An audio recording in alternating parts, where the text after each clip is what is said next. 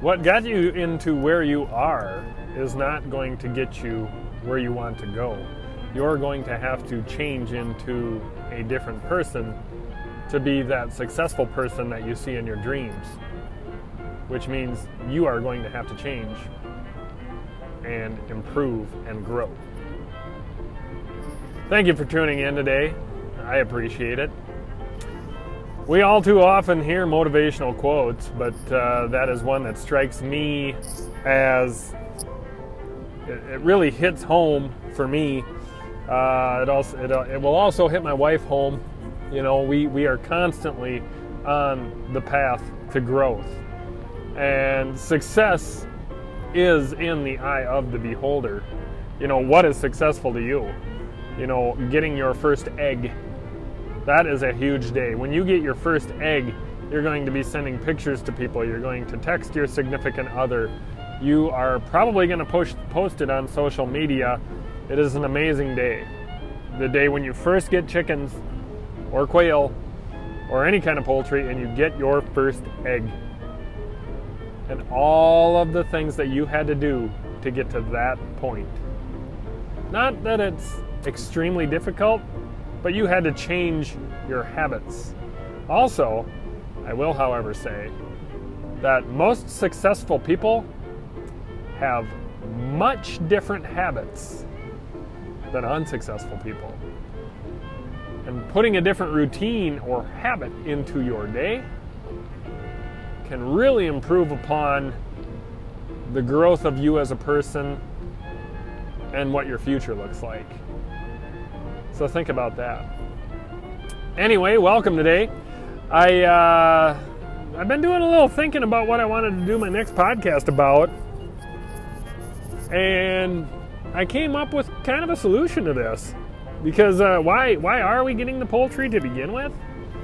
Uh, not all the times. Sometimes you just want pets, and you like chickens, you like your silkies, you like your bantams, whatever, and they're pets, and that's great.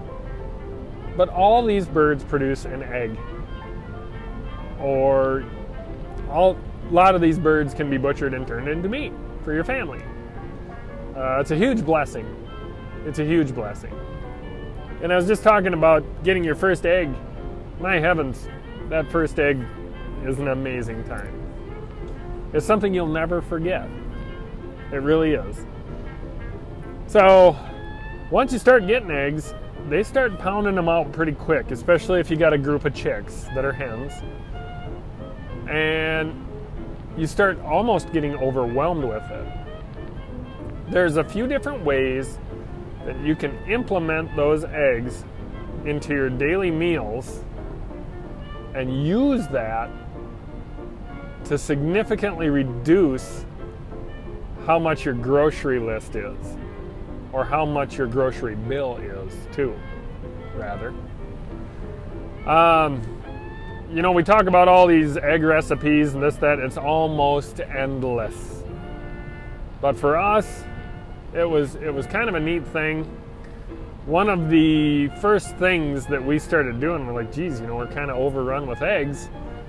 What do we do with all of them? You know, whether it's baking or just your regular old breakfast food or you know for supper everything. It, it's just an amazing amazing thing to have all these eggs. And it's a good problem to be overrun. Uh, it's a good problem to have. So we got into started making egg bakes you know. You, it takes around a dozen eggs in the pan that we have. Chicken eggs uh, large ones uh, you know you, you put your potatoes in there any kind of onions or peppers or whatever you want in there you also got a layer of cheese in there, and uh, you make an egg bake.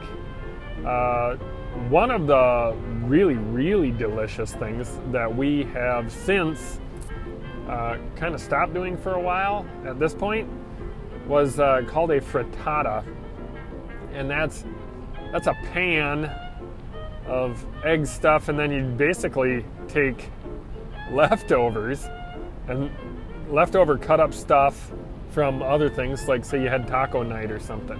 You just take all the leftover shit from your tacos because you don't have enough to have a taco, you don't have any meat or whatever.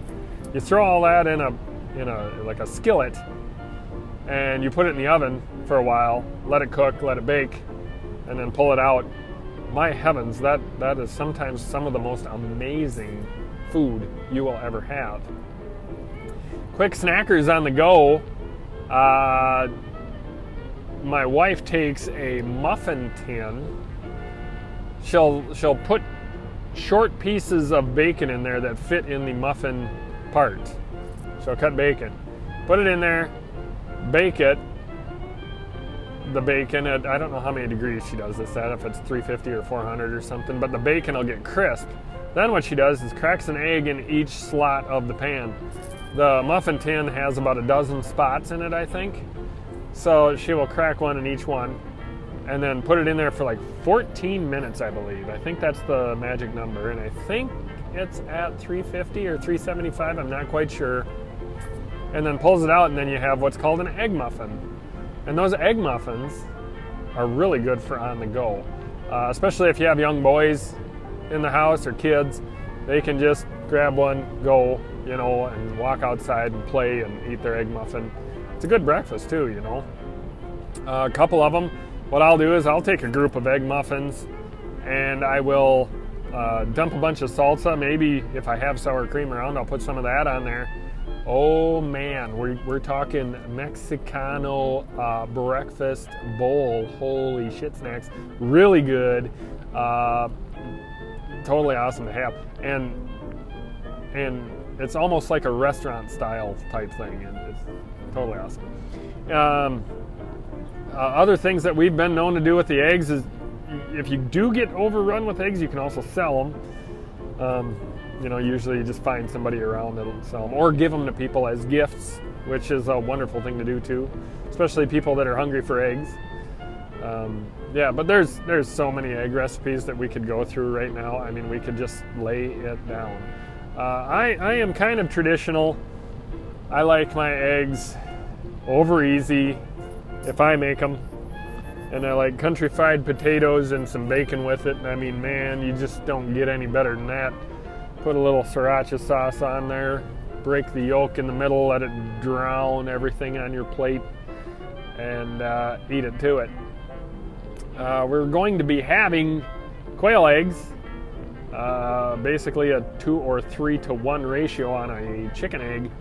But I can't wait to have that because quail eggs have a larger yolk to white ratio, if that makes sense.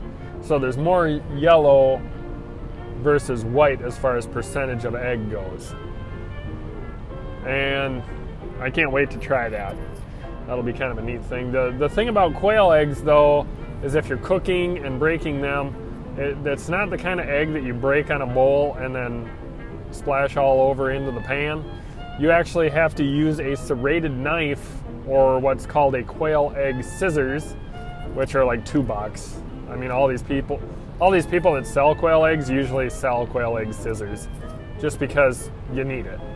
Um, a serrated knife will work just fine too if you um, get on the internet and YouTube that. But anyway, I just wanted to let you know that there's a lot of stuff to do with these eggs. Um, the chickens will bring you joy, and the food will bring you joy too. Uh, how you make an actual chicken in the oven, like like a whole chicken. I mean, thousands of recipes out there. It's really good to get get something you like and make staple items for the family. You know, we get kind of in a you know, we, we do occasionally have uh, different foods in the house. But you know, when you have a busy family and a very busy lifestyle like we do, you know, you get things kind of weekly on the calendar and you use that as your meal throughout the week. And that's what my wife has been doing. And even though she will have like college at night or something, she will sometimes make an egg bake and then put it in the fridge. And then once I get home, I mean, we can just pop pop a couple pieces in the microwave for supper for my daughter and I and that is totally awesome. It's just so nice to have stuff done when you get home, you know, after a long day's work. So, anyway, just kind of throwing it out there that when you start laying eggs, when your chickens start producing for you, uh, put that production to work. for you and actually reap the rewards and make your grocery bill smaller. You know, you've been buying feed. When you get that first egg, I mean, you've been buying feed for a long time, you know, up to four months, you know. And you need you need to get some return on it. I mean, I talk about that all the time on the podcast. If, if the hens are not producing, and of course, you can get more return on it if you light your coop, like put a light in your coop, uh, and and let do it that way. But I don't do that. Um, we just let it happen more naturally, and we do. We get plenty of return in the summer. So I don't want to overexert our hens uh, or shorten their lifespan by any means. So anyway, talking about that, um, that's about all I got. If you want to connect on the internet, you can uh, get me on my email. It's ziggy underscore 519 at yahoo.com. Also, uh, I do have an Instagram account, uh, Poultry Homestead Instagram. You can also hashtag Poultry Homestead. I would love to see those hashtags out there. Um, if you want to show me anything on there, I love seeing it. I love liking those hashtagged items. Uh, we have created that hashtag. Also, our farm, if you wanted to see anything of our farm, it is Valonia Farm. That is the name of our farm. Uh, anyway, I love you all. I will talk to you later. Have a good one.